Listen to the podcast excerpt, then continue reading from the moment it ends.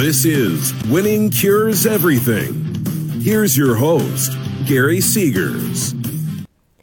It is Monday, March 4th, and this is Winning Cures Everything. I am your host, Gary Seegers. You can follow me on Twitter at GaryWCE. You can follow the show at Winning Cures or on Facebook, facebook.com slash Winning Cures Everything, or just go to the website. Way easier that way. WinningCuresEverything.com is the place to go.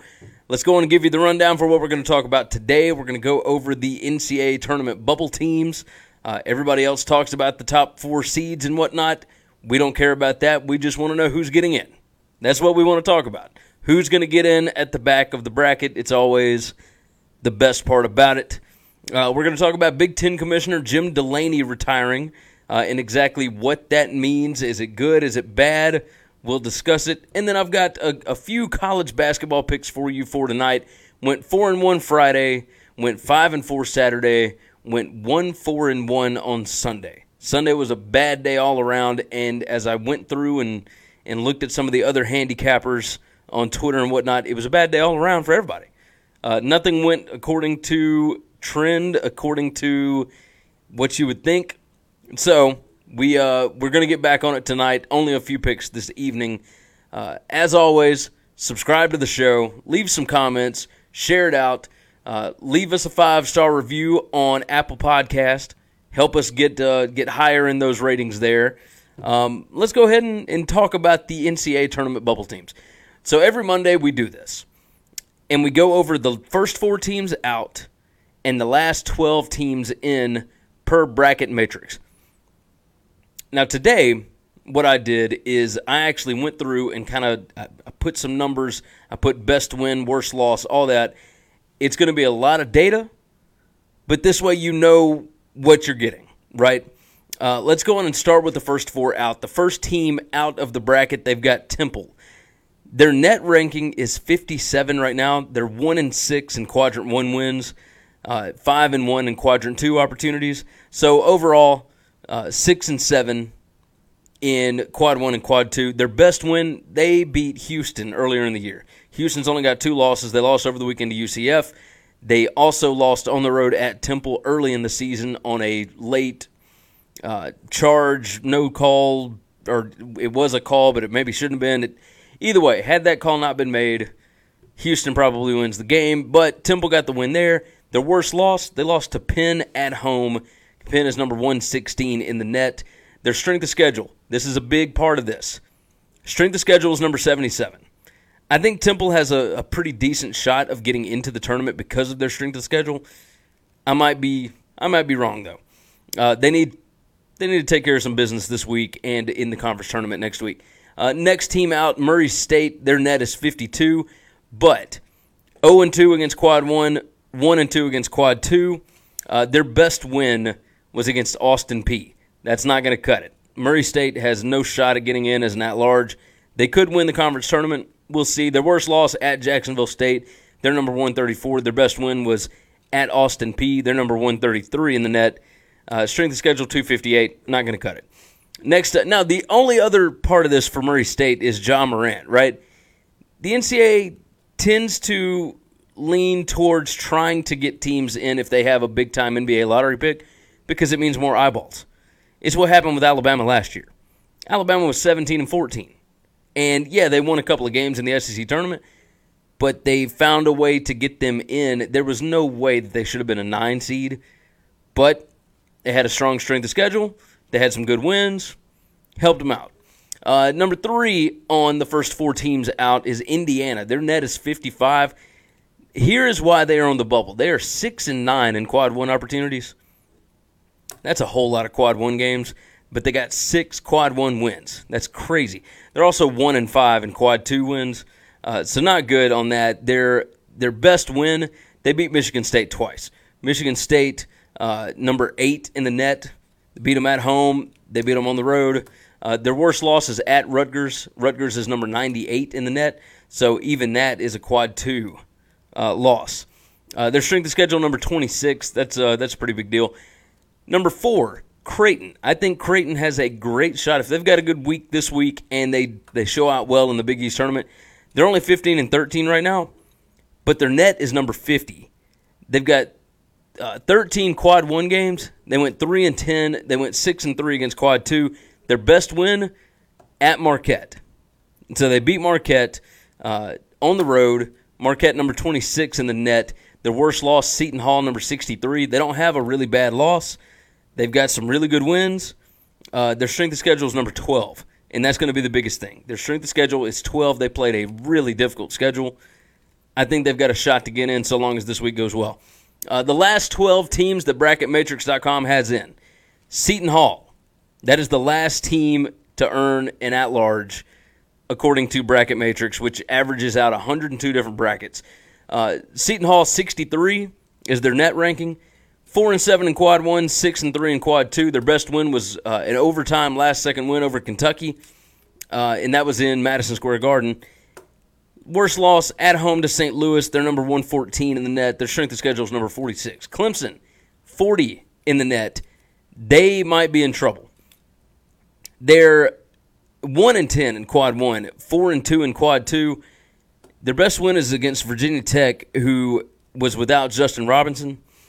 Their worst loss was at Miami, who's number 93. Strength of schedule is number 33. They played a lot of tough games. They might be able to get in because of that, but they need, like, they got some work to do. Next, Alabama, a 12 seed. All of these, by the way, have been 12 seeds so far. Alabama, net number 54. They're 2 and 8 in quad 1 opportunities, 7 and 3 in quad 2. Best win is Kentucky at home. Their worst loss, way back in November, Georgia State came into Tuscaloosa and beat them. Georgia State is number 135. Uh, that is the second worst loss of anybody on this entire list. Uh, so 135 for them, but their strength of schedule is 22. So they Alabama really tough schedule. We'll see what happens this week. They've got Auburn at home this week and a road game at Arkansas, and then of course the SEC tournament next week.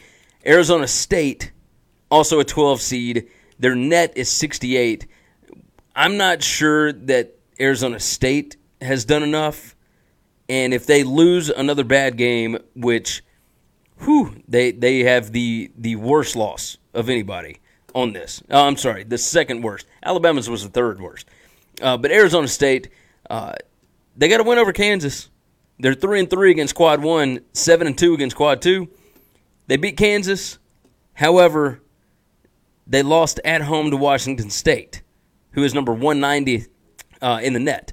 Their strength of schedule is number 73. I don't think that's right because uh, the Pac 12 has been pretty awful this year, but we'll see. Uh, fifth, Minnesota. Net is 56. They're 2 and 8 in quad 1, 7 and 3 in quad 2. Uh, their best win is at Wisconsin.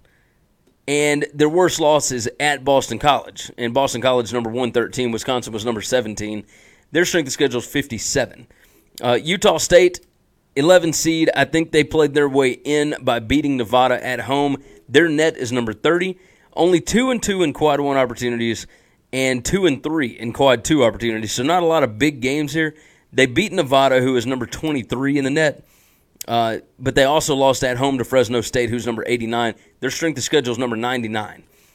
Let's uh, let's jump into uh, also an 11 seed. I'm sorry, TCU. Their net is 48. They're two and seven in quad one, five and four in quad two.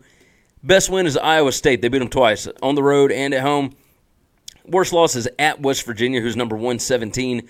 Their strength of schedule is 36. So they've they've had a pretty tough schedule. Uh, I think they will get a little lenience for that.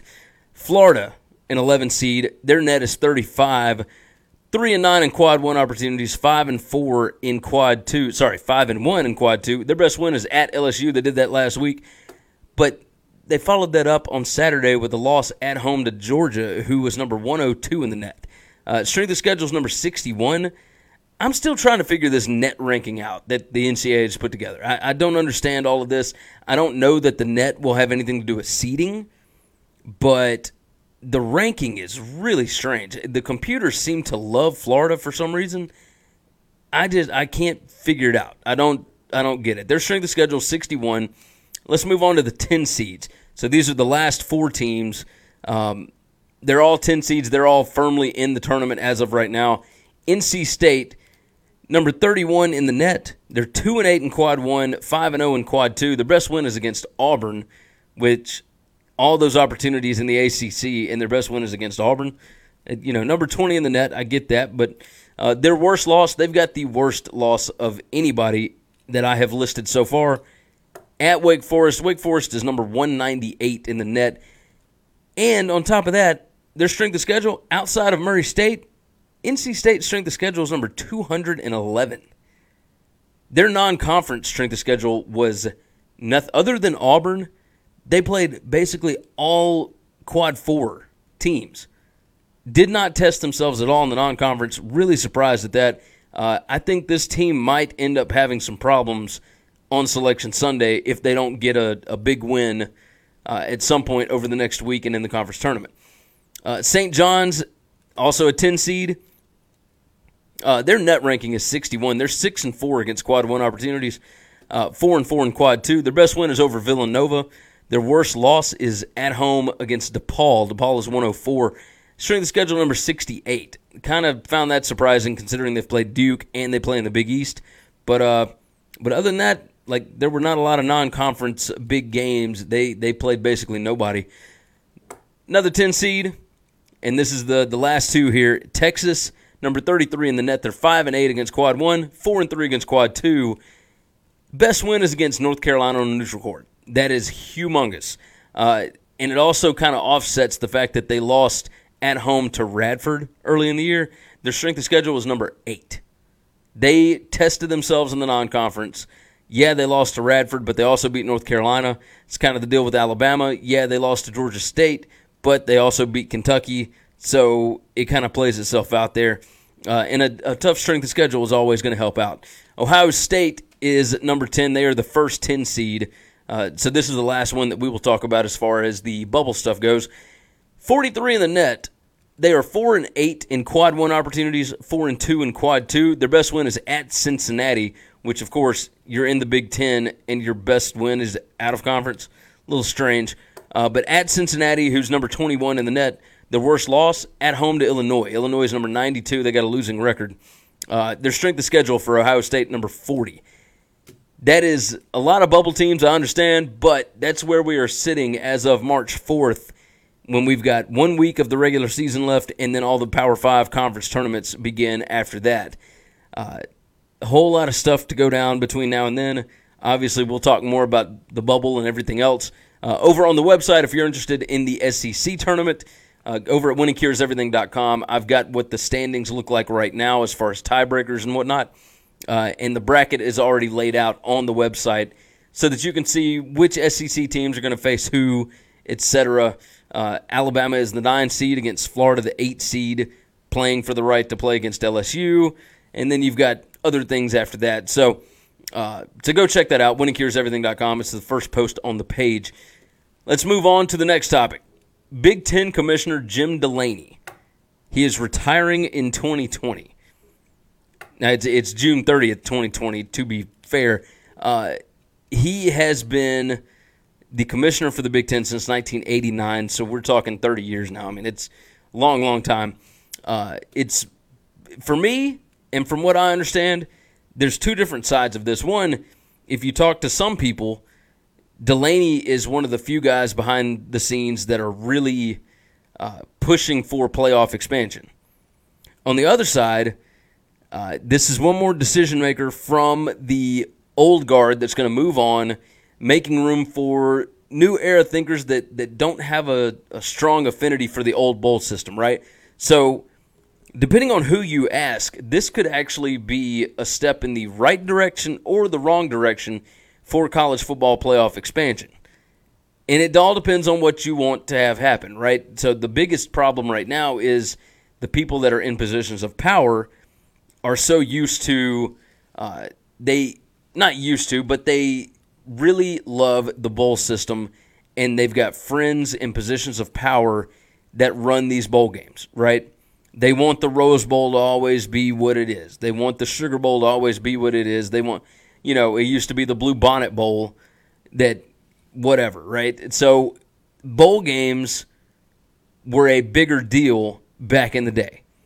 Now it is it's all about the playoff. Now that they've gotten the 14 playoff in and if you make it bigger, that can only mean more money, more interest, etc. Right? Like when you have a playoff, it tends to get people more excited.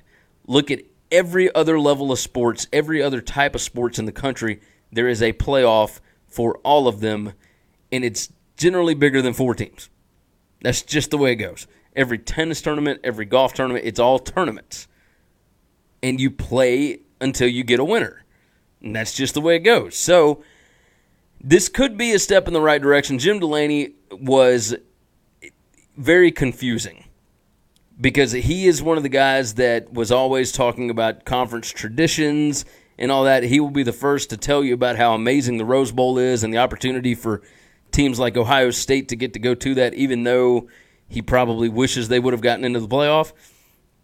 On the other side, he's one of those that always chase dollars, at least when it was in the right position, I would imagine. Uh, but he would chase dollars, and that's why you've got Rutgers and Maryland in the Big Ten because he was chasing cable subscribers. He was revolutionary in that he started the Big Ten uh, television network before the SEC did. He found a way to make it work for his conference. But it was still an old way of thinking, especially with the bowl stuff, right? So, uh, of course, we wish him the best. Jim Delaney has been around forever. He's probably the most powerful person in collegiate sports. Uh, but I'm curious to see who they will bring in in the next go round. Uh, we're still stuck with Larry Scott in the Pac 12. We'll see what happens with them. Either way, let's move on to college basketball picks. It's Monday, March 4th. I've only got three games tonight. I got two sides and one total. We'll see what happens. Uh, last night, not a good night. Started out with a win and then went one and four the rest of the way. Uh, you can find all the picks, by the way, over at winningcureseverything.com. Just click on gambling picks up in the navigation bar. Here is tonight's picks. I've got Virginia minus six at Syracuse. I think they handle Syracuse this evening. Uh, I've got over 131 and a half in Texas against Texas Tech. Both of these teams are scoring like crazy right now. Yes, they're both going to try and slow it down, I would imagine, for this game a little bit, but I think they can still get over 131. Uh, they are shooting really high averages right now, going over 131 and a half. Uh, I'm also taking Kennesaw State plus 24 and a half at Lipscomb. That's in the ASUN tournament. Uh, look, Lipscomb has not beaten anybody by more than 23 points all season. Just because we're moving into conference tournament play, I don't think matters. Uh, Kennesaw State plus 24 and a half at Lipscomb tonight. Those are the three picks. As always, find them over at winningcureseverything.com slash gambling dash picks, or just go to winningcureseverything.com Click Gambling Picks up in the navigation bar. It'll take you right to the little spreadsheet. You can check every pick that I've ever made from January 4th on, and along with all of our football picks, college football, NFL, etc., from the last three years. So you can find everything you need to there. Um, yeah, I appreciate you guys for tuning in. Of course, we do this Monday through Friday every week. Uh, it's 10, 15, 20 minutes of your time every day a little sports news, a little fun, some entertainment for your afternoon. We appreciate you guys checking out the show. Make sure you share it out. Subscribe on YouTube, subscribe to Apple Podcasts, give us a like on Facebook, follow us on Twitter. We will see you guys again tomorrow. Thanks for checking out Winning Cures Everything. If you want to keep up with us, hit subscribe on YouTube or your favorite podcast app. Visit the website at winningcureseverything.com, or you can like us on Facebook or follow us at Winning Cures, at Gary WCE, or at Chris B. Giannini on Twitter. Share out the show, leave a nice review, and make sure to comment and tweet at us.